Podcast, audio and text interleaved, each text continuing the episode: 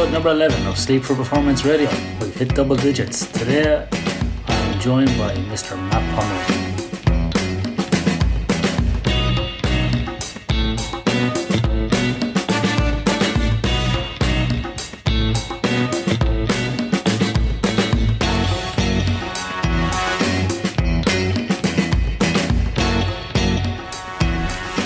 Okay, so the people have spoken. Many people have been asking for some real life practical experience on the podcast, and today we bring you just that with Mr. Matt Pomeroy. Matt brings a great diverse background from military and mining.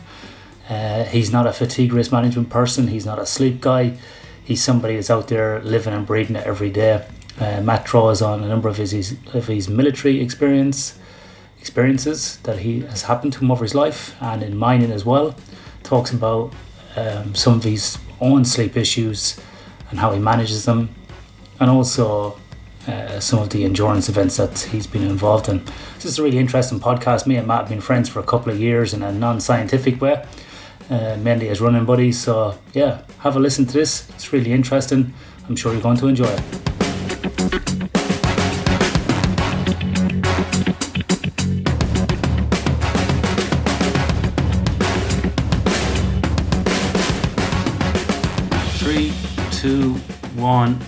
We are live from the hot box room, which is generally freezing in the morning, but now feels like an oven.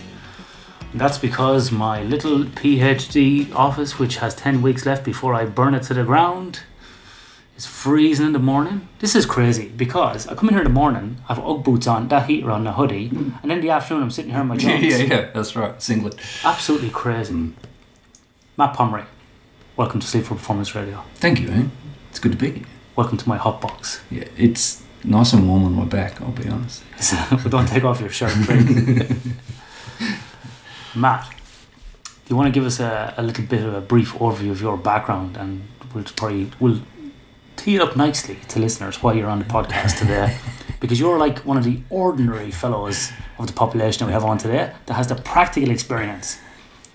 And the reason being, we have a lot of scientists on here and people who are like the pracademics or the academics, but you're a practitioner of some of this stuff that people talk about, and that's why I wanted to have you on today. So, do you want to give us a quick overview of your background? Sure. Um, I've, in the career that I've had, I've been in mining, um, in the military, um, and yeah, so over the last 20 odd years, it's been a mix of mix of those. Um, day shift, night shift, um, working FIFO, going overseas, um, yeah, that sort of thing.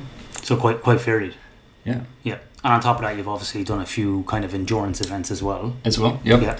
And yeah, also uh, the addition of having a child in the family and what that's brought, what that's meant for uh, sleep at Yeah. as well. So I'm not making any comment on kids with sleep. Every time I, every time I talk about kids with sleep, I get into a fight. So I just generally keep my mouth shut now. It's too emotive.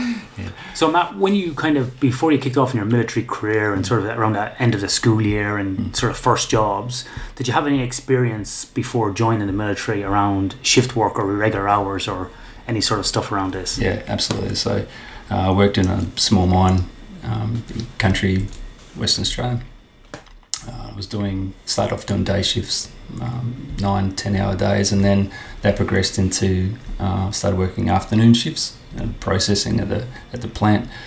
Um, so that was like mm, five until midnight, two in the morning Yeah. kind of deal. So that's sort of um, getting home very early morning, sleeping through till mid morning, and then getting back up sort of lunchtime. So Perfect job for a teenager. yeah, yeah, oh, yeah, yeah. Single guy. Yeah, there's no. um, yeah, you're kind of set for it, right? Yeah, yeah, Um, And it was fine, and yeah, I honestly adapted to that quite quickly, to be honest. Um, yeah, and it wasn't until sort of got a bit older that yeah, sort of started having issues with with my sleep. But um, yeah, And did you do any night shift in that small mine as well, or just days and evenings? yeah, mainly mainly that sort of yeah afternoon afternoon night night shifts. Yeah. Yeah, and that was here here in Western Australia. Yep. Yeah, yeah. Yep. And so from then, Matt, you went on and joined the military. Um, and what was your what did you sign up to do? Because Uh, you would have been like given some pitch about being a helicopter pilot and being, being some sort of like underwater operative. Yeah. What, because we all got that. What did you actually go and do? Uh, Which is quite so different. I actually signed up uh, as a geomatic engineer. A geomatic engineer. Yeah, so that's explain that to me. uh, it's a um, geospatial. So if you think, um, Explain that again. uh, so like mapping. Yep. So um, to boil it down, uh, so something like Google Maps, With cartography. like cartography. Yeah, okay. Yep, yep. Um, it's, it's new age cartography. Mm. Old Ian. That's where um, surveying and, and GPS comes into it as well. So it's what called geom geo. Ge- geomatics. Yeah. So it's kind of yeah, the the science of um, Who would have thought I would have got through a masters in engineering, not know that. but anyway, yeah, there, there you go. There you go. People ain't can get an engineering degree these days, including me. Um, so you, you signed up to do that, and Yep. then you would have under. Did you go under, undergo basic military training, like So- all kind of infantry grunts, like E- like I did? exactly. So basic, um, basic training um, for six weeks, and then that led into uh, I was in the Corps of Engineers. Yeah. So I did basic engineer training as well, and then I did trade specific training, which was another another six months after. So that. six weeks basic, and then kind of Another ten week engineer basic. yeah. So um, demolitions, um, chemical, uh, what's it called? CBR. So Or chemical Biological, biological, yeah. It used to be called NBC, nuclear Yeah. biological chemical warfare. yeah, now it's called CBR, is it? something, yeah. something. It's probably got another. No, It's yeah, probably yeah. gone again. Um, NBC. and then uh, basic um, engineer skills, um, chainsaw and yeah, that sort of stuff as well. But, but I Hammers. got, got my boat ticket out of it as well. All right, I might just pause this Yeah. podcast because Matt's got to hang up something for me. you got a boat ticket as Yeah, well. yeah, yeah, yeah. Ah. It's quite. It's yeah, pretty intensive Yeah, course. amphibious. Yeah, And so, six weeks. If you join the Mm. infantry, how many weeks did you do as basic I training? think it's. I think it's about the same. About ten weeks for basic infantry training. Is it? 10 Cool. or twelve. Yeah. We did 16. yeah. And then we did another, It's because you you got like drunk on weekends. and then we did another 8. Oh, we finished every day at 11 Yeah. in the morning. Yeah, we just did half days. Yeah, yeah, yeah. Very, very, we were, we were very uh, workplace friendly army. No one shouted at us. So we didn't have to run or anything. Yeah, yeah, yeah. Mm. That's what we tell people anyway. Um, so yeah, just shaved our heads for a laugh. Um, okay, so then the engineering school. And where, whereabouts was this, was this in Australia? So- is, this, is this a state secret? So, um, all mainly within New South Wales. New South Wales, definitely a state secret. And um, and then from there you went into engineers, and Yep. and then you just go into like normal everyday operations after Yeah, effectively, yeah, then you're assigned to a unit, and then yeah, off you go. So we had our main. So what was your unit? our main unit was um, First Topographical Survey Squadron, based in Brisbane. And you you obviously have that tattooed on your arm, Yeah, like I have mine tattooed too. uh, and then from there, yeah, I got I got assigned to various other units after that. All right, so before we get into that, let's let's wind it back because basic training when you first join can be quite can be quite. I don't know if the word abrasive comes to mind, but it can, it can be quite you know crazy um, initially, Mm. and it can be a shock to the system. You know, even if you're a fit young man, that initial entry into the military can be quite brutal. Yeah, And what was the first night like when you joined the army? yeah, uh, chaotic, chaotic. To, to, to uh, so we we were the first within Australia. I don't know. It's like you know within Australia. Oh, we went home every night. Yeah, yeah. Certain states um, commute to to Sydney like together and all arrive at Sydney Airport together. So So people I- fly from Perth, Yeah, Melbourne, that all of that thing, to a yeah. central area to train. Yeah. and then then you get bussed out. Um, so I think we arrived at like ten o'clock at night, something like that. It sort of Oh, yeah. sort of disorientates yeah, right? The, the yelling starts and all that sort of good stuff. Um, and then basic admin, you know, to do all your paperwork and this sort of thing. Yeah, you all sit there and then then you get to bed, right? Hurry up. But then the second the second busload rocks up, and it all and then No, it starts again. you hear them all doing the same thing, right? Yeah. Like what the and um, yeah. And What was the best phrase you heard in the very first night from one of the NCOs? What was the best phrase that came across? Um, uh, you need you need to move like startled gazelles or something. You know, like you need to like to get some. sort- Oh, there's there's heaps. There's right? heaps. One, one of the ones that came to me in the very first day, we actually went in at a civilized hour in the day, was like, What are you looking at me for? I'm not. I'm not what? I'm not sir. I'm not sir. I'm an NCO. I work for a living. I'm not NCO. It's corporate. I'm not corporate. Why aren't you looking at me? I don't know. Do you think I'm ugly? And I just got myself caught in this loop, which was followed by a lot of push-ups. So that was my very first, you know, Yeah. intro. So it's quite it's quite There was a guy who rocked up with a set of golf clubs, and they, they were like, "What the? F- are you? What are you?" And yeah, his career advisor told him that he could play on the weekend, but So you see, yeah, people get told these Oh, crazy man. things to see what happens. Because the career advisor, the recruitment advisor, is not going to have any. I don't know exactly what's going on. So that was a good. That was a perfect stitch. Rocked up with golf clubs. Yeah, yeah. What are you going to do with those? Jim? Oh, that was that was great. Ah, But yeah, that that first morning was yeah at six, and then yeah. So what time? lights do you- and What, what time do you think you fell asleep at that first night?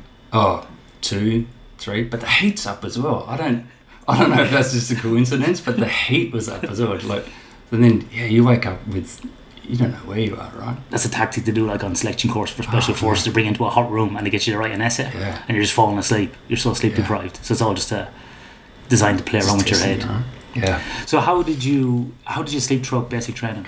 Uh, the first few weeks probably because because you're sharing a room with you know like eight eight guys as well. You know Yeah. the whole the whole kind of bunk, yeah the yeah, whole yeah. bunk sort of scenario. Yeah, yeah. And, um, Spring beds, Yeah. creaking. all that Yeah, um, terrible. yeah, it is. It's absolutely. People don't realize that in the military. Like, yeah, you sleep in these, you know, crazy environments with four to sixteen, even up to fifty people in a big dorm room. People farting, burping, bouncing left to right.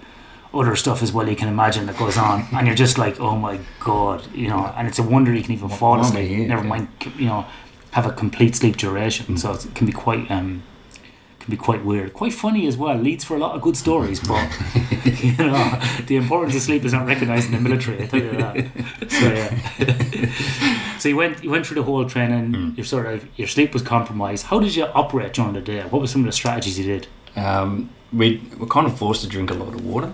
Yeah. Um, and and I'm sure it would have been the same for you, but there's a lot of um, practical classes as well as the theory. So sitting in class and that sort of stuff, and a lot of um, that was kind of like the first time that I was made aware of like being able to stand up and go to the back, that kind of thing. So you're starting to feel dozy, Yeah. like how to how to keep yourself awake. Yeah. awake. Yeah. Yeah. um, yeah, not a lot of coffee drinking happening at the time, but um, yeah, yeah, that was kind of I think that was kind of. You know, basically just keep moving and keep that chat going as well. You know, that camaraderie that kind of kicks in. Yeah. Um, yeah. Camaraderie. yeah. Camaraderie. Yeah, I would call it camaraderie. yeah, more like taking the piss continually. But anyway, so Matt, then you went on, you got assigned to your unit. What was the first few? Um, did you get to live at home then when you joined, or did you have to live in the barracks, or how did that work? Oh, so for the rest of the training was all, all on barracks. Once, once- once, once all we the got out of basic, it, then that sort of become a more normalised kind of a, a day and and um, sleep arrangements and that sort of stuff. So So, right? you so you got your own space and that sort of thing. So you're kind of now going back into the barracks and yeah, it's a bit more relaxed than what it is at the basic training. So you're like single man living in with your your Yeah, room, like your room now is is it your own room or are you still sharing? Yeah, it may maybe sharing, but maybe sharing, yeah. but it's not as crazy. not as crazy Yeah. as what it initially is. Yeah, and then yeah, once you're at the unit, yeah, it might as well be it's any other normal job really. Yeah. But you train is normally during the day. You do your job, you do exercise, the whole lot. Yeah, spot on. So how long were you in the military before you got sent on your first sort of deployment? Um, pretty much straight away. Um, I got to Where did you go, or I can you tell got, us? got to Brisbane. It was local, Local. local. Okay. So um, within, Didn't- within wasn't- town. no, wasn't no crazy order. no, no, no. It wasn't straight out. Okay. But um, I when I when I was in my um, so to give you a, a time uh, sort of reference, when I was doing my uh, basic engineer training was when 9/11 happened.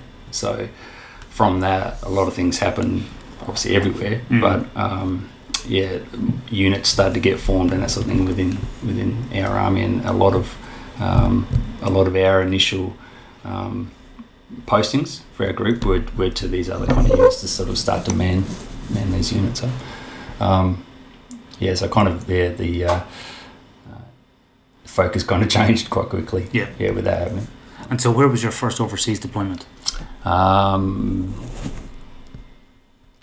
Somewhere. somewhere. Somewhere. And what was that like? Um, Was it in Asia? Middle Yeah, East? yeah, yeah. Asia Middle East? Asia. Asia. Okay, so it was in Asia. And what was that first deployment like when you got there? Um, probably what I expected, to be honest. A lot of the training um, you set up to live in, um, or even when you go on exercise, you're kind of in similar situations, right? So the um, whether it's like you know camp stretches and that sort of thing, or you got you know some sort of donga situation. Um, but hours and that sort of thing, yeah, um, it takes Variable. off. Yeah, yeah, it Yeah. takes off. And I think uh, a lot of a lot of the training that I'd done prior to that, it probably didn't really. Um, uh, Set you up for set it. me up for it, yeah, yeah. Because like, it wasn't one- the same. One thing that comes to mind was like I remember we were overseas. We used to do like a six hours on, six hours off sometimes on Yeah. post.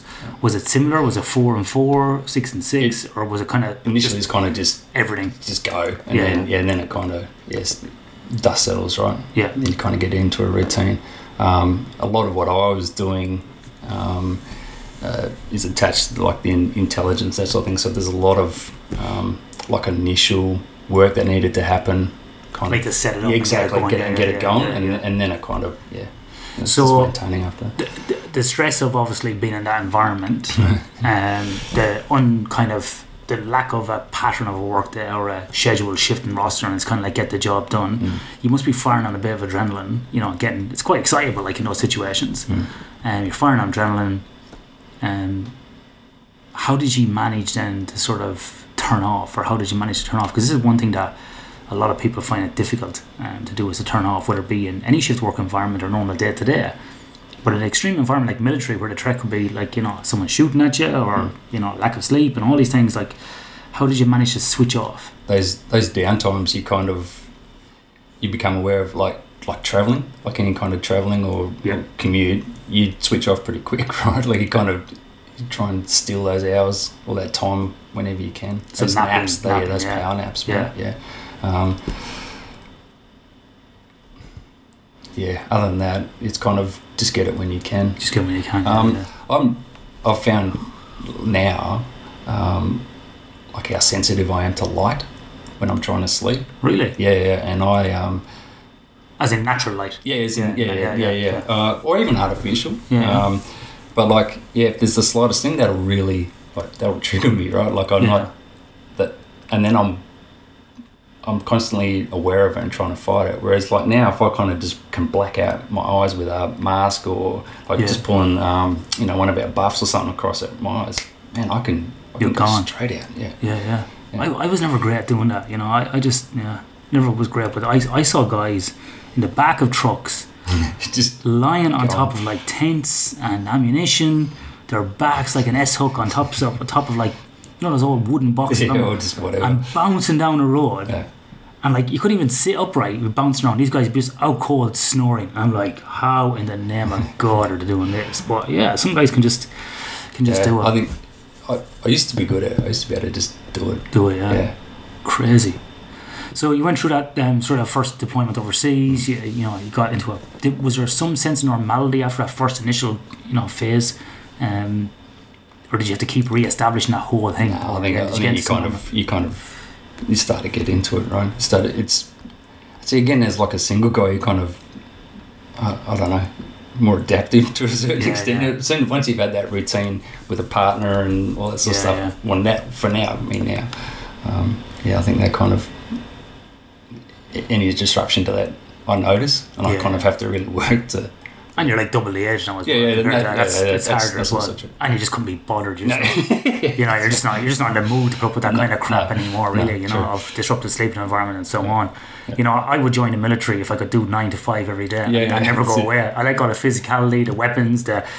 I even like the structure and the system, but that kind of like sleeping, lying in the wet and all that, I just couldn't take that anymore. You know, you know, I'm just like, you know, hurry up uh, and wait. yeah, hurry up and wait as well. So for anybody who's never been in the military, there's a great saying called "hurry up and wait," and I think every person in the military, regardless of the country, um, laughs at this saying. And as an example, you would be told like, "Be in here tomorrow morning at six o'clock. We're going to the range to fire weapons. If you're not here at six, the trucks leave without you. And if you don't, not here, you're going to be charged. Name will be on the gate. You get in at five to six, you're there. You're even a half five some days, you're there. You go down, you draw weapons. The weapon store is locked. No one's there. So you wait around till seven o'clock.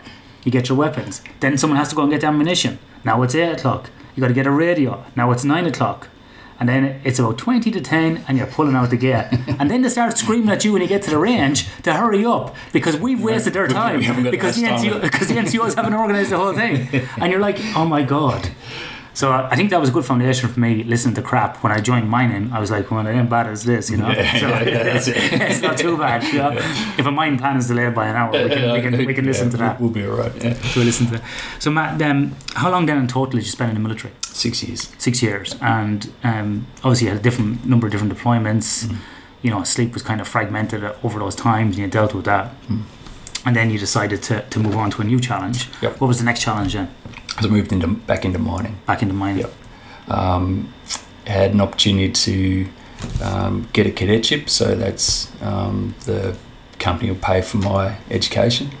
Um, so do that part time and, and work full time at the mine. So we moved to um, country Queensland into coal mining there, and um, that, that getting into sort 10, 10, 12 hour days again. Yeah. Um, But no one screaming at you or shooting at you. no, no, Yeah. much better. Yeah, yeah. um, and um, obviously, yeah, uh, during my last couple of years in the army, got the partner and that sort of thing, and yeah, that's kind of one of the reasons to get out of the army out, as well. Um, so yeah, living living with my partner.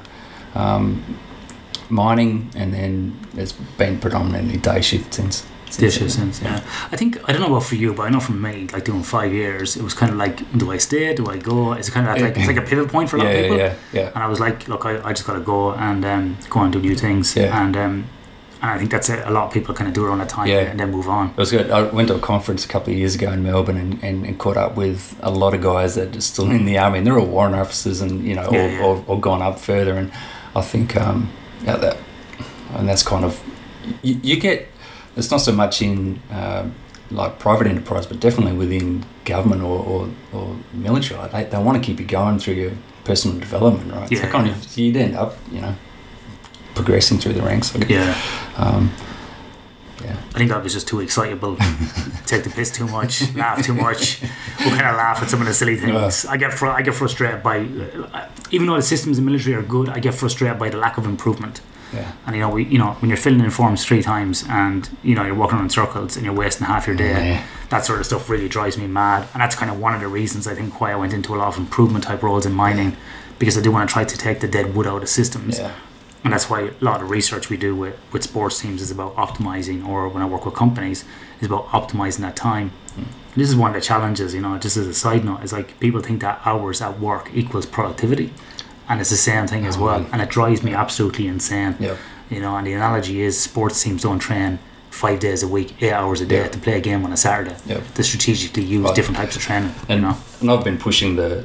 Uh, a lot of companies are promoting flexible work, and yet kind of Yeah. balk at you taking that on. Right, and I've been pushing that a lot in the last last sort of three years, um, and yeah, been quite easily I set myself up at home, like my work environment up at home, so I can like achieve the Mhm. same amount of work. But yeah, honestly, four hours at home equates to yeah nine hours in the office, no problem. Like I can just get Yeah. it done. You know? And you know that, as a side note as well, and I don't know, I'd, I'd be interested to hear anybody's got any different thoughts on it. But I think that the open plan kind of scenario that's going on in offices today, in my view, are just a waste of time. Yeah. They say it promotes like interaction and it promotes teamwork. All I think it is is a time waster because those who are trying to do work constantly get interrupted. There's constantly background noi- noise, and so if you're in a specialized area, like you were around that kind of surveying area, it can be specialized. You need time to concentrate. Or for me, as a kind of doing data as a scientist, or when I go into companies, I don't want to be an open plan. I want to go and meet people in a shared in a shared space. Yeah. That's fine, but then I want to retreat back and have some a quiet environment to get Yeah, some work get done it done. Yeah. get it done. And I don't know how many people I've spoken to recently, particularly those who are more established in their careers, probably older than 35, who are very technical. They're wearing noise cancelling headphones at their desk Yeah, because they're sick of being interrupted. yeah. Got blinkers on. Yeah, And you know, and I- another, I've seen this as well, where people are getting constantly disrupted and then they've got to come home in the evening and do that still work to catch up. Yeah, that's right. You know, Yeah. which then is eaten into the evening, which then eats into the sleep, Sleep time, and everything else, it's yeah. it's this kind of circular where you're like, oh, I can't get anything done at work because you know Kelly and Joe are constantly coming to me telling me about their dog and their four kids and their cat and their stepmother, and you know, and it's like, oh, I Yeah. can't listen to this. And then you feel like you're only at work as well, though, right? Yeah, so you just it absolutely drives you mad. Anyway, what were we talking about? We got sidetracked there again. So you left the military, you went into mining, Yep. you were doing this kind of day shift, Yep. um, and not very much night, So- night shift, but long days, though, 12 hour days. And but that was residential as well. So. Um, What's What do you mean by residential? So residential living in in a uh, a town that's close to the mine site, and then just commuting out out to the mine. So as opposed to flying fly out. as yeah. yeah, yeah, which is what I was going to lead into. So um, yeah, left left coal mining after four years, and then come across to iron ore back in in WA, and then started FIFO. Um, so that's yeah. Um, generally, that was on eight and six roster, so eight days on, six days off all day shift as well. and then all day shift. Yep, same thing. Um, so different bed. Uh, if you go uh, early on, I was travelling a lot between other sites as well, or um, to exploration sites. So a lot of different camps and different beds and that sort of thing as well. So. Um, yeah, that and, and that was kind of it, it sort of harked back to the the army kind of scenarios there because there's a very very similar sort of setups with the mess and all that sort of stuff. But um, but a lot different because I, I remember, yeah, yeah, yeah, but, oh, yeah, oh, yeah, yeah. I remember when I first went to mine and particularly FIFO people would be like you know bitching in the morning about the setup and I'd be like laughing going You gotta be kidding. this yeah. is awesome I got like a TV in my room with like you know Foxtel and. Sky Sports whatever it might be Yeah. there's plenty of food when you go to the mess there's no fat cook telling you when you want sausage you can eat as much as you like. And no one's screaming at Yeah. you you know and it's actually compared to military Oh, it's man. similar but it's a lot better Oh, and the money's a lot better too Yeah, yeah, yeah. Yeah, Oh, yeah. Let's yeah yeah yeah the money's quite good it's, yeah. Yeah. that's another thing that draws people out, out of military I think as well and so how did you cope with the FIFO because um for people who don't know it generally starts off where you fly pretty early on the first day you get in you work a 12 hour shift you could be awake for 17 18 hours and then you have this 12 and a half hour kind of shift happening every day for Yeah. eight days Yeah. then you go home you have six days off so your sleep is generally compromised when you're away Yeah. That that first night and maybe the second night, always, even now, if I fly up there, um, I like I liked if I can to do two nights, just just because that first night I can pretty much write off that I'm, i just restless. yeah I just different noises, different environment, and everything else. Um, yeah, I don't. If I shared that, I used to sleepwalk a lot as a kid. Did you? And then even as a young adult, I used to, yeah. and do you, do you, do, you do it now Uh, no, no, and I, I think it's got. I think I've, I think I've become aware of anxiety as I was going to sleep. So Yeah. worried about X, whatever it was, yeah um, and to now either not give a sh- about whatever it is, or all right, let me write it down, or let me. Let me do something so I can address it the next day or get it done, just so it's off my mind. So do you, do you do that before you go to sleep? If you're Yeah. feeling a bit Yeah, anxious. yeah, if I feel that as I need to opposed to, going to bed with a notebook. yeah, Yeah. yeah, Okay. whatever it is, right? And then just okay. So then I'm at ease that either I'm going to do something about it, or I've set something off that is going to get fixed, whether it's at work or yeah, the, running with a mate or something. Yeah, yeah. you Just, do you know what I mean? Yeah, just to get out. Yeah. So I had a um, when I was when I was 21 working at um, the little mine in, um, back of Mount Barker there. Um, Mount Barker, where the Mount, chickens Mount come from. Barker, yeah, yeah, Mount Barker. I got some chicken Mount Barker chicken. I got don't- some Mount Barker chicken Yeah, yeah. in the fridge um, yeah, I had I, I was because I was running. I was like um, running the day shift at this point, and that was like that was a huge sort of weight on me in, in terms of like just worrying about all of it, right? yeah. Um, and yeah, I, I had a good one. Uh, I, I jumped up on the bed and I thought I was like trapped, like in this certain portion of the, the mine plant. I was actually standing on top of my bed, like wedged myself into the corner. And I managed to punch my way out of the um, fly screen window and then wake up, yeah, outside covered in cuts. And yeah, old girl comes out like, yeah, what are you, what are you doing, mate? So, Mm. I, but I think I put it down to that, yeah, Just like- stress. just as Yeah, yeah, yeah. like and it's, it's kind of self-imposed like the older that i've got i realise that you know it's it's not all that bad right? I think a lot of people ma- uh, would say the very same thing about you know going to bed stressed, leading to disturbances, talking in their sleep, yeah. so on. A number of, a number of people complain about doing this. And I think your strategy around sort of getting off your mind yeah before you go to bed is, is an excellent strategy. but that's that's only because yeah it's become a little bit more self-aware the older that i get right? Yeah. Yeah. It's pretty it's yeah, it's pretty crazy. Um and so in in the last few years you've developed um, probably some sleep problems. Yep. Do you want to kind of give us a bit of an overview of what you've kind of, as you've gotten older, the last few years? again kind of become aware of yeah why um, I think and that's kind of what I put in my comments to you before was that um, uh, love playing basketball as a as a young fella and and didn't enjoy the injuries that come with playing basketball and Yeah. like, like 20 kilos lighter than what I am now um, What were you, 20 kilos lighter? lighter so I was Jeez, like you're skinny 60 now. yes, Like a beanpole. about 65 and then um, dislocated my knee and um, so that obviously affected where you can lay and that stuff you know like saying if you do a rib or something like that it kind of how that affects your sleep but then my shoulder um, again just through like the, the structural integrity of the shoulder itself of continually dislocating it um, to the point that it would dislocate in my sleep if I, if I laid funny which would wake me up so then Dislocating your sleep. yeah, yeah, yeah.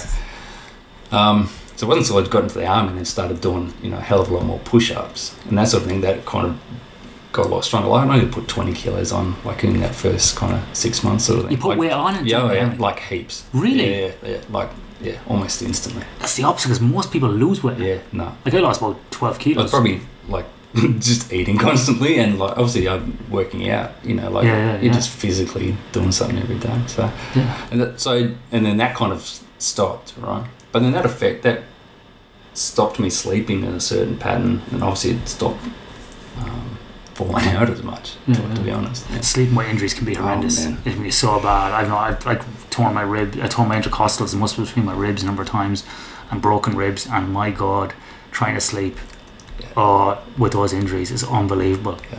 Or just even like you know, you go on these big long runs, Yeah. which we've been on many, and you know, you get to bed at night and you're just waking up with like your legs aching or your hip is sore, and you're just like, Oh, oh my. God, oh yeah, just make make a list of all the things that So I think you have happened. So with that, um, it wasn't until so obviously the time that we've known each other, we've been um, renovating the house or building building a new house, and then that's kind of Are you in a position to talk about that now? well, it's, it's we're, oh, we're good. You're over we're good. now. Everything's everything's fine at home. Yeah. At one stage, Matt was like, and that was homeless. Everything we were ta- taking the piss out of him, and he was like living with family. And I don't know how he did it. I, I couldn't do it. Be quite frustrating. So you were out, home- you were homeless there for how long? Uh, two years. Two years. Oh my god. Yeah. Um, We had a kitchen rental that took like two weeks, and it drove me crazy. so we, what came with that was we're we're in um, the same bed that we've had for nearly nearly a decade, right? So cash is going to put aside that once we get into the house, you know, Yeah. that, that's kind of the reward is to go and get this new bed, and um, we um, partners on obviously with the with the uh, bub coming into the family. Um, we've changed our uh, diets and a lot of a lot of what we're doing uh, at home, and uh, it's to the point that um, she was looking at um, getting rid of all the toxics, uh, like any any sort of cleaning chemicals and this sort of thing. And one of her big ones with um, beds was like the glues and stuff that they use in foam mattresses and sort of thing. So she kind of went down a path of right, what's what's out there, what what is actually available, and um, we found this um, found this place in in Claremont um, and went and tried on you know some of his beds. He doesn't use yeah, yeah any of the nasty glues basically, um, non-toxic glues, and um, had the organic cotton around and all that sort of stuff. So we went went and tried beds on for probably about two and a half hours. And, like actually gave it some effort and um, just with the foam and everything else. And then and while we were there, he um, he suggested that try and lay my scapula on my um, on my shoulder blade itself, kind of thing, like to get my body around and put my weight onto that. And and just with that bit of information, what I noticed with this shoulder, like now I predominantly sleep on my shoulder. That that's the busted one, Yeah. and um, yeah, that kind of locks me in the spot. I know we've spoken about it before. You like to use like that pillow to lock yourself in. That I get the same. I get a similar thing from doing that, Yeah. and that's that's changed my sleep just doing that. That's interesting, yeah. Because like it's it, when, you, when you talk about mattresses and, and sleeping positions, I, I don't know any published research out there from a scientific perspective on what's a good What- mattress. and it was one. right. It's a question I get asked the most. You Yeah. know, I just said to people, find something that's comfortable for you. Yeah, yeah, You know, if it's lying on the floor, do that. yeah. Knock yourself out. Yeah, go for it because um, Well, for a while I tried. Um, Tim Ferriss had put one in the four-hour body to kind of, you know, Like like, a rock climber kind of Yeah. thing. And I was doing that for a while, and but I found with my hips and particularly with the running, it was kind of like an exaggerated pose for that. Yeah. Um, ah, but yeah, Yeah, I, look, there's a lot of stuff out there, and it's something that has been researched a lot in terms of positions. Um, and then if you dig into the research, it can be quite variable Mm. where is there about positions. Um, I my my my kind of thing to people be do something that's comfortable. Don't start doing something that's going to make you wake up. yeah, Because if you're waking up, like your your situation there, if you like lying that commando position face down and you keep waking up, well, what's the point in doing yeah, that? yeah. You know. What are you doing? And then for other people to lie on their back, you want maybe have some positional um, sleep apnea where they're waking up snoring, or more, Mm. more, or worse than that, they're waking up their partner. You know, because I don't like go on my back, and I'm not even that heavy. I start snoring, so that's why I like to lie on the side, lock myself into that position. So, so definitely, um, definitely an issue. So, Matt, what kind of um, what are do you use any supplements to promote sleep that you find as you're kind of getting older and you know you got the you got a kid, you got a professional job in the city, and you're trying to exercise and we had this conversation before the podcast about mobility and movement and Yeah. sort of like keeping yourself flexible. What supplements do you use around that? So magnesium's been um, one that I've gone to. I was I was doing. Um, can't remember if it's 200 milligrams. I had, I had to back it off. Anyway, I was I was getting some trippy dreams from from that. Um, and but also the time that I was taking as well. I was probably sort of taking it just before I went to bed. I sort of found if I take it sort of an hour hour prior, It's that, probably- that seems to work. I think it was probably 200 milligrams 200 because it's generally between, yeah. between three and five milligrams is, is recommended on those for like that ultra muscle Yeah, dosage. yeah, Yeah, yeah, yeah. yeah. The whatever the yeah. recommendations on it. Yeah, Um, but generally, I, I don't drink coffee like after lunch. yeah, Um, just to back that off and try and keep my water intake up um, throughout the rest of the day, and then um, yeah, like a just some basic mobility stretches before bed, five five ten minutes, Yeah. just to kind of get myself loose and um, yeah, that's kind of it. Uh, in, in terms of supplements, probably yeah, not much else that I actually take. Yeah. I think that's a good one though. Like magnesium, I, I've recommended magnesium to a couple of guys who do fly and fly out, eight and six. And they also train jiu-jitsu and lift weights, and they're like, man, like the improvement in, in, in my sleep has just been unbelievable. And so they're they're really they're rate as well. And I know for a lot of people who do endurance sports, long distance running, and so on, having magnesium for have recovery anyway, is yeah. good to have anyway. And so, um, some of the studies out there as well show that uh, magnesium increases uh, deep sleep or stage three sleep, okay. which is when um, you know growth hormone is released into the body. And particularly as we get older, we testosterone dwindles out, and you know, so we want to increase that. And so this is this is one of the good ways of doing it, do, doing that as well, legally as well. So instead of getting some needle in your backside of testosterone, there, you know, so it can, it can help all those things as well. And I think the other things you talk about mobility is um, is good and having that stretch before bed. Like last night, I went and trained with some guys, and I didn't go home till ten o'clock, and it's quite late for me. But when I got home, had some to you know, I just did a bit of light stretching Mm. uh, before I went to bed. You Mm. know, three to five minutes, just general mobility Mm. to just get myself loose. Because sometimes if you come home and you have dinner and you sit on the couch and you've trained, you get all stiff, you know. And I know we all need some downtime, but just before you go to bed, three to five minutes, some just like arm circles, Yeah. you know, anything at all, just hip movements, general mobility, just loosen up. And the same if you're watching TV or something anyway, like Yeah. man, just like it, yeah, Well, I, I read this. Uh, there's this guy called Dan John. He's got these um, books out. Um, you get them on Kindle for like ten dollars. He's got some great books, and it's not that he'll give you this. He'll give you some examples of workouts in there. He talk about kettlebells and you know all these different things. But I like it. It's more like a philosophy around training. I find when I read his books, and they're really good. And one of the things he says, he says, uh, you can do, you can watch as much TV as you want. Mm. He says, I don't care about watching TV. You can watch TV ten hours a day, but the only rule is you can't sit in the chair.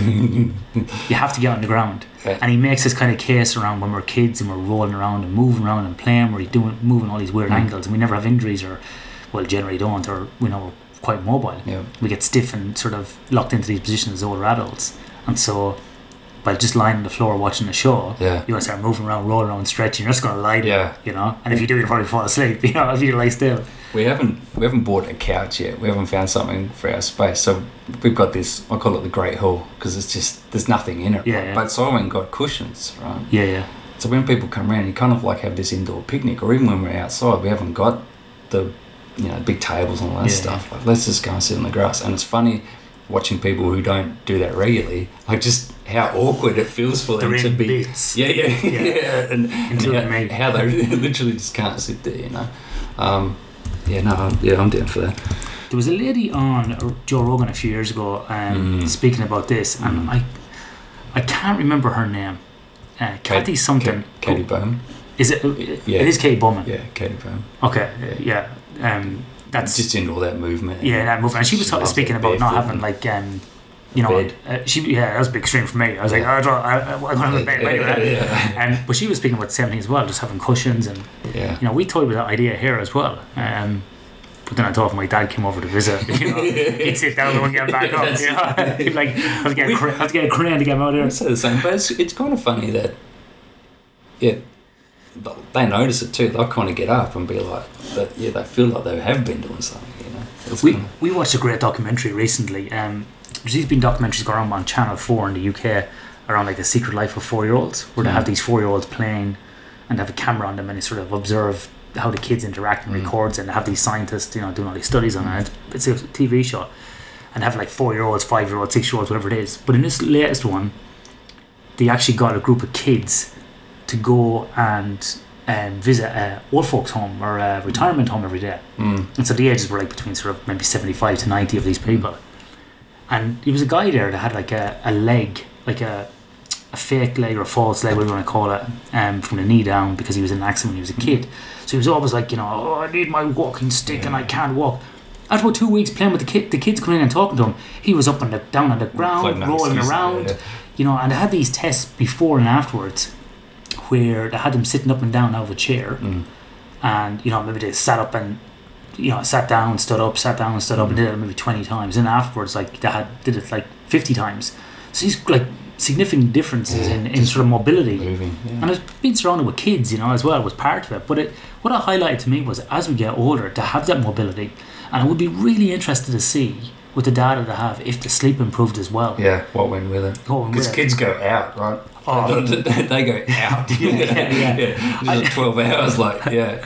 I said to my wife remember when you were a kid it's like you just had an anesthetic yeah. boom. It's like Yeah. just someone boom just nailed you with some like some sleep tube." I'm sure away. says something different that Marley keeps getting out, but yeah, yeah, but yeah, but uh, on that, but it's a similar thing, you know, like why don't why don't adults go on the playgrounds and that sort of thing, like and play around. like, like Yeah. try and do a length of monkey bars, you know, like we just put Oh, something it's so in hard. Like, I did three rungs. I'm looking at like, Yeah. yeah, what what is this thing? Yeah. yeah, You're right, yeah, because Oh, there's, there's monkey bars up here in Kings Park down this um, uh, down the back there of uh, what's called Synergy Park. And there's Oh, like yeah. small monkey bars down there, like ten rungs or something. I got to four and fell off. I was like, this is And then you're looking around to see who's what. Yeah, looking around, it's like ran off, you know. So I'm gonna go down tomorrow morning at half five when no one's around. But um, before the podcast started, I, I was just telling Matt, I was showing Matt my setup on my. I live in an apartment and on the balcony, I just put up a pull-up bar and put some rings on it, and it's awesome. It's so Yeah. good just to start doing more of that kind of that movement. I've been doing lots of body weight training, like kettlebells, you know, um, and obviously I'm with jujitsu. You know, just lots of good movement as you get Yeah. older, you know. Yeah. And it's um, I got a, I got a really good compliment last night. Jiu-jitsu, one of the guys, like a bigger guy I was rolling with, uh, he's probably about maybe seven inches taller than me and a good twenty kilos heavier than me. And as we rolled over, he was like, "Man, I don't know how you kind of followed me over and kept like recovered your guard." And I was like, "That was that's better than submitting anybody, like because you're just like you're under so much pressure, but your ability to move like upside down in that position and, Right, and get back around is, is is such good, you know."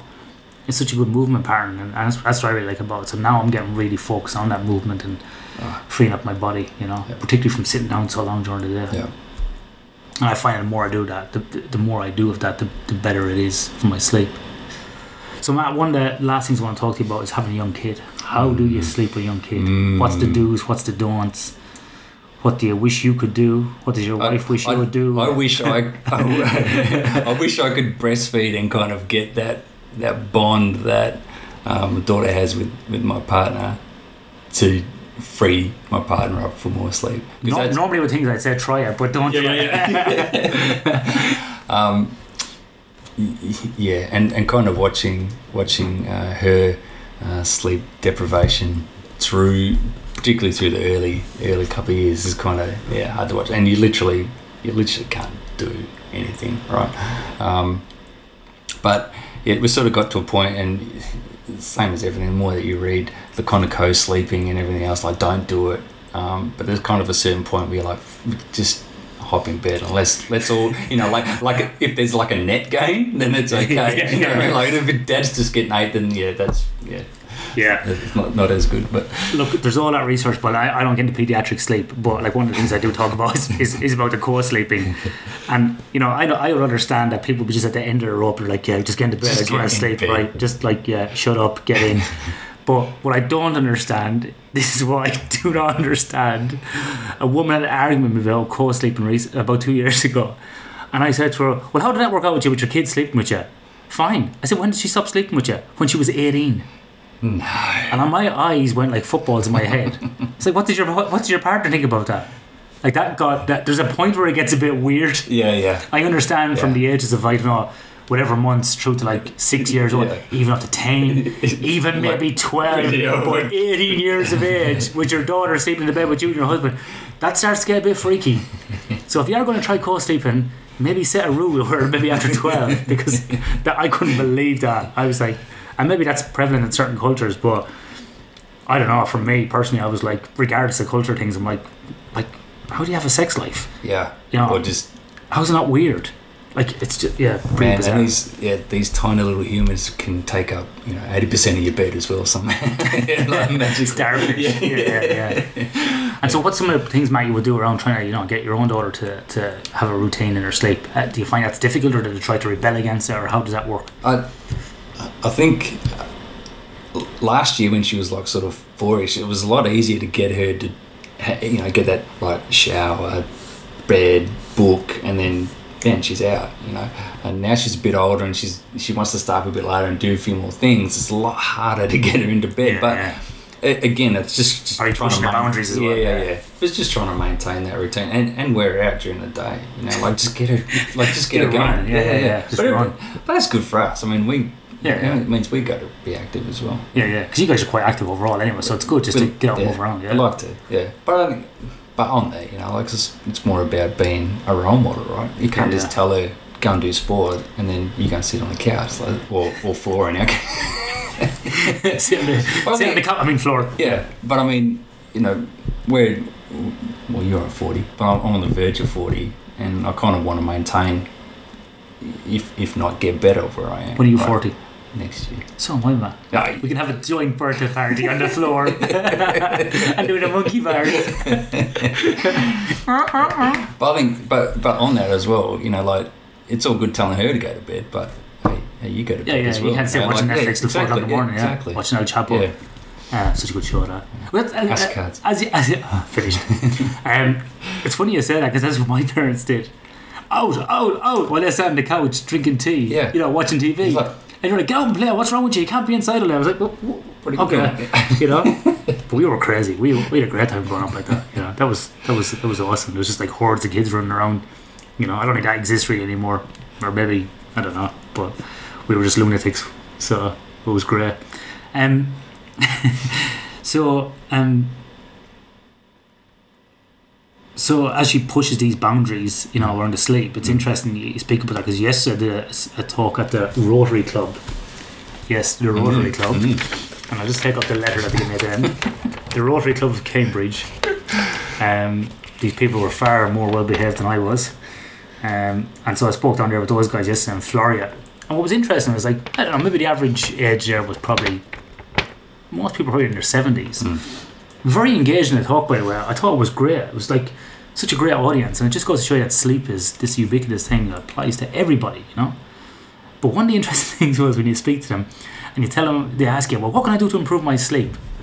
And I said to them, how many of you got grandkids or kids, hmm. you know? How old's your kid? 50. I'm like, oh, your kid's older than me. You got grandkids? Yeah. I think maybe some people were great grandkids there. Well, what do you do with your kids before they go to bed? Well, we make them have a bath, make them have a shower, read them a story, and then they get into bed. Yeah. And so, what do you do when you have trouble sleeping?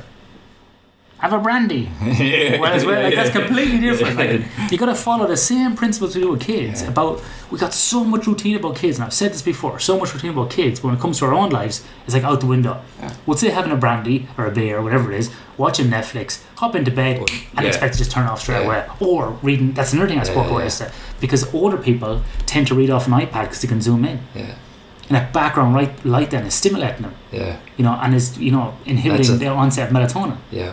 So there's all these other things. That's a real yeah.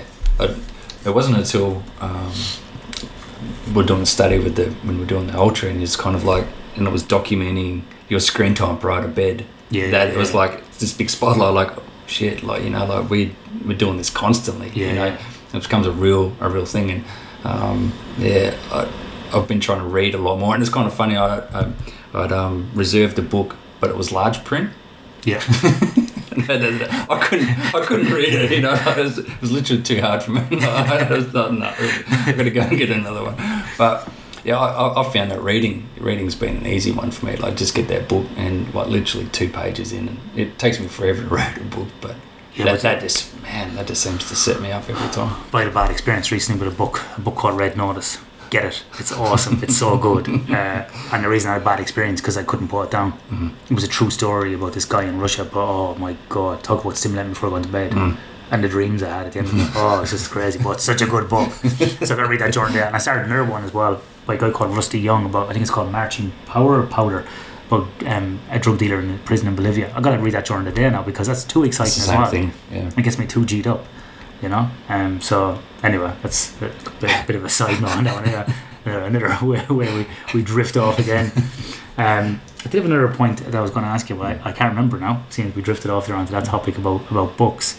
Um, but coming back to that Rotary Club example, is we need to kind of you know have that same approach sometimes to our own Yeah. sleep as we do to kids, and we drill into kids so much. But um, yeah, it's getting back on that. So I think my last trip um, up north, I'd, I'd changed. Um, I like to when I get back to camp, like go for a run or hit or hit the gym sort of straight after work to hope that it kind of sets me up for sleep. And what what I did instead was go because it's starting to get warm up there Mm. now, right? Like, all right, I'll get up at four four thirty and run then when it's cooler. but it's very early. Yeah, but it's early, right? Yeah. So which means, all right, if I want to get seven, eight, I'm going to need to have to go to bed pretty much at eight o'clock, seven thirty the night before, and that, that, that helped me. That's kind of set it up, and then, um, yeah, I, But can you I, fall I'm asleep, pretty good. Yeah, and- but I had a good one. I had a like kind of, yeah, it was almost like, yeah, I was focused on doing it, so Yeah. I did it, and it and had a good run as well. So that was kind of, yeah, Because a lot of people it was a bit of a can't, depending on the kind of habitual time at sleep onset. And then there's this other thing as well, which is called the forbidden zone. And so, um, the forbi- forbidden zone for sleep is a period of time where it's very difficult for you to fall asleep, and it's generally, um, you know, in the evening, and it can be somewhere between, you know, five to nine Yeah, o'clock in the evening. You know, around that time of period, and you know, um, you know, there's a number of studies on this here, and we just pull up one in front of us here. You know, it does the forbidden forbidden zone for sleep onset influence morning shift sleep duration, and this is exactly the point we're talking about. Yeah. It's like, so if you can't go to sleep early, well, then it can be difficult, you know, Mm. to, to get up early. And so, particularly if you're younger, you're going to go to sleep later and get up later. But if you can do it, and it's generally with older people, we tend to be able to go to bed a bit earlier. Um, I, I tend to find trying to fall asleep before nine o'clock in the evening is very difficult for me to go Mm. to bed. Unless I'm really jet lagged or something, come back Yeah. from somewhere. Um, so I, I struggle with that. Um, you know, and I don't actually, I don't prefer, I don't like. This is another thing as well. We speak about training, early morning training sessions. And so, what's your definition of early morning? Because some people say seven o'clock. I'm like, well, that's not actually that early. Early morning training sessions to me is four o'clock. Mm. You know, um, or extreme early morning sessions probably should be categorized around them. Um, but I tend to like, I like to work out sort of around. I've got kind of anywhere between ten in the morning and two in the afternoon yeah, is my my window, and that could be as well for what I'm doing. I like that break during the day to get out of a chair, Mm. move around, Mm. and that's good in the winter as well. It's a bit warmer. But come summer, then I'd be probably getting more back around Yeah. nine nine o'clock maybe or eight o'clock even or daylight at five thirty. Yeah. kind of, yeah. yeah, I get back a bit earlier, but it can it can obviously influence that as well. So yeah, so Matt, um, we've spoken about sleep, military, mining, mobility, kids, bits of everything. Is there anything else we need to speak about? We want to talk about the sleep lab. Can if you want. Well, it was more. Um, So to, to, to set up the story, Yeah, Matt, yeah, Matt, yeah. Matt, Matt attended an overnight polysomnography study, which is like the gold standard for assessing sleep at the University of Western Australia. Um, as He shaved some- my head. He, he, he didn't tell me he was going to shave my head. He shaved my head a little bit. I didn't shave your head, I shaved your back. Footnote, nobody got shaved. yeah. And so Matt participated there in, in some work we were doing around ultra running. Um, there's a bit of pilot data. Um, so yeah, and so Matt o- underwent this PSG study.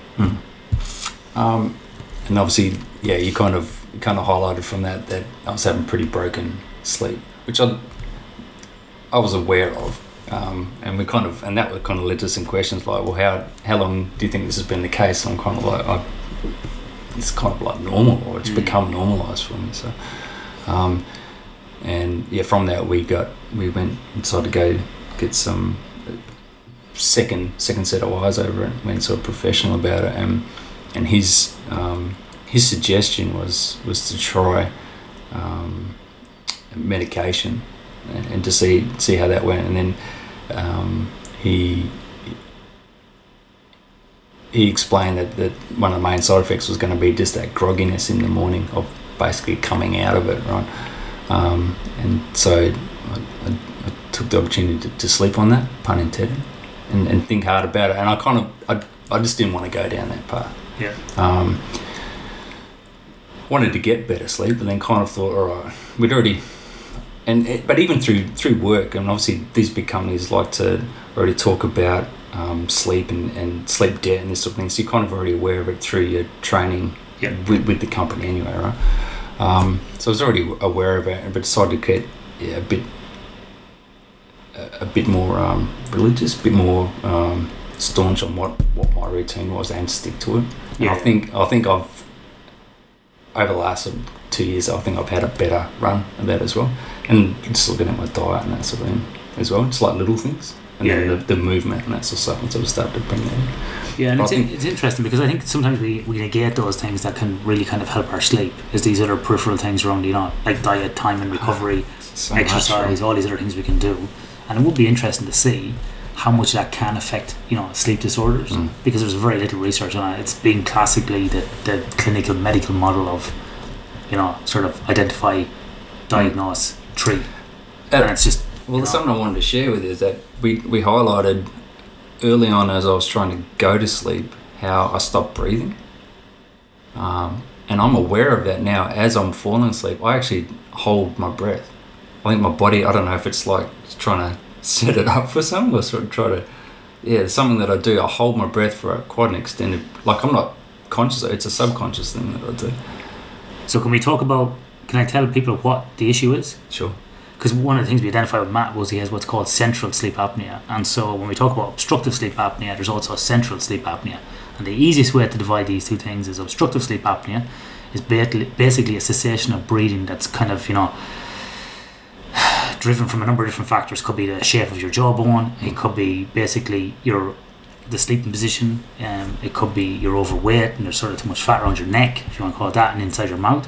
And then central sleep apnea is basically where the, the brain stops tells people like don't breathe Don't do From- it, from yeah. a very basic kind of view you Yeah. know like that's what it is Mm. or explanation and then people have mixed apneas where they have a bit of both Mm. and so Matt had a bit of both Mm. so he had central and the other one so sometimes people are like you know like you say holding their breath without even being Yeah. conscious of it Yeah. yeah because you're by no means if we had to a lot of times in the in the sleep disorders type of world we we would kind of throw people into categories or bins and say this guy's this age he drinks you know he's overweight the whole lot you're none of those things Mm. so your alcohol consumption's within normal ranges you're fit you're healthy you know your BMI is fine Mm.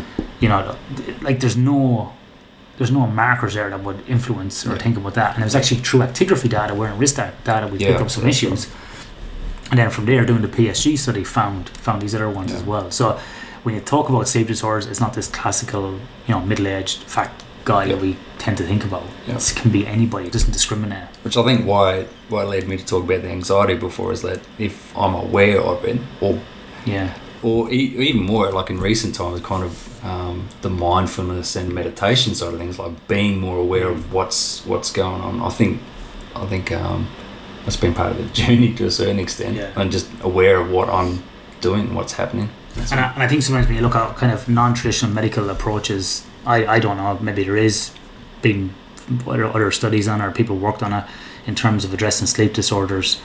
But from my research around it, there's been very little. Mm. And so sometimes kind of, you want to call it East versus West medicine or classical versus non-classical, can be a little bit of a, a divide. And so, yeah, it'd be, it'd be interesting to see, you know, if someone has been diagnosed with a specific disorder, what other things can be done Mm. to show improvement, uh, you know, around anxiety, diet, whatever it might be, to show that improvement. Because we see with people who have obstructive sleep apnea, who are overweight, when they lose that weight, the obstructive sleep apnea disappears, goes, yeah. you know, and sort of a chicken and egg thing, you Mm. know, so, so yeah. Or Matt, we'll wrap it up there because it's getting late in the evening and you have to go home and go to bed, as I said. Thanks very much, Matt, for coming on and sharing some of those experiences. I think people will be really interested in that because, again, we had some of the academics on, some of the people who kind of good about the science, but having people on who lived and breathed it and, and speaking about their own personal journey is really important as well. So, really appreciate that, Matt. Thanks.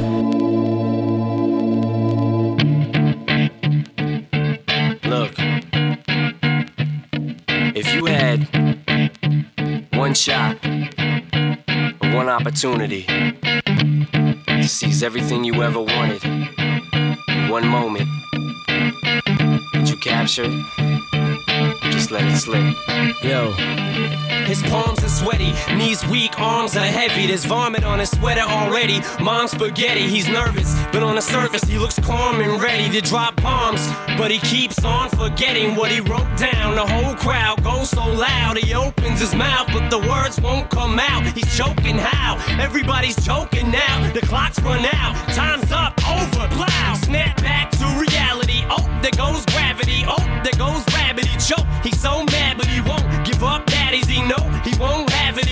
His whole back to these ropes. It don't matter. He's dope. He knows that, but he's broke. He's so stagnant. He knows when he goes back to this mobile home. That's when it's back to the lab again, yo. This old rhapsody better go capture this moment and hope it don't do it. Lose yourself in the music the moment you own it. You better never let it go. You only get one shot. Do not miss your chance to blow. This opportunity comes once in a lifetime. You better lose yourself in the music the moment you own it. You miss your chance to blow. This opportunity comes once in a lifetime. You souls escaping through this hole that is gaping. This world is mine for the taking. Make me king as we move toward a new world order. A normal life is boring, but superstardom's close to postmortem. It only grows harder. Homie grows hotter. He blows. It's all over. These hoes is all on him. Coast to coast shows. He's known as the globe trotter. Lonely roads. God only knows he's grown farther from home. He's no father. He here goes the cold water. These hoes don't want him no more. He's cold product. They moved on to the next mo who flows. He nose dove and sold nada. And so the soap opera is told. It unfolds. I suppose it's old partner, but the beat goes on. Da da da da dum. You better lose yourself in the music the moment you own it. You better never let it go. You only get one shot. Do not miss your chance to blow. This opportunity comes once in a lifetime. You better lose yourself in the music the moment you own it. Your chance to blow. This opportunity comes once in a lifetime. You better no more games. I'ma change what you call rage. Tear this motherfucking roof off like two dogs' cage. I was playing in the beginning, the mood all changed. I've been chewed up and spit out and booed off stage. But I kept rhyming and stepped right in the next cipher. Best believe somebody's paying the Pied Piper. All the pain inside amplified by the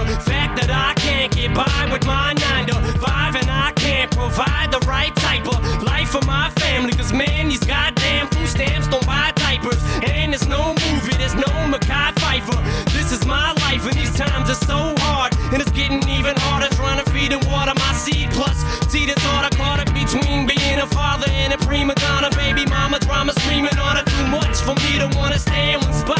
Another damn monotony's gotten me to the point I'm like a snail. I've got to formulate a plot or end up in jail or shot. Success is my only motherfucking option. Failure's not. Mama love you, but this trailer's got to go. I cannot grow old in Salem's lot. So here I go, it's my shot. Feet fail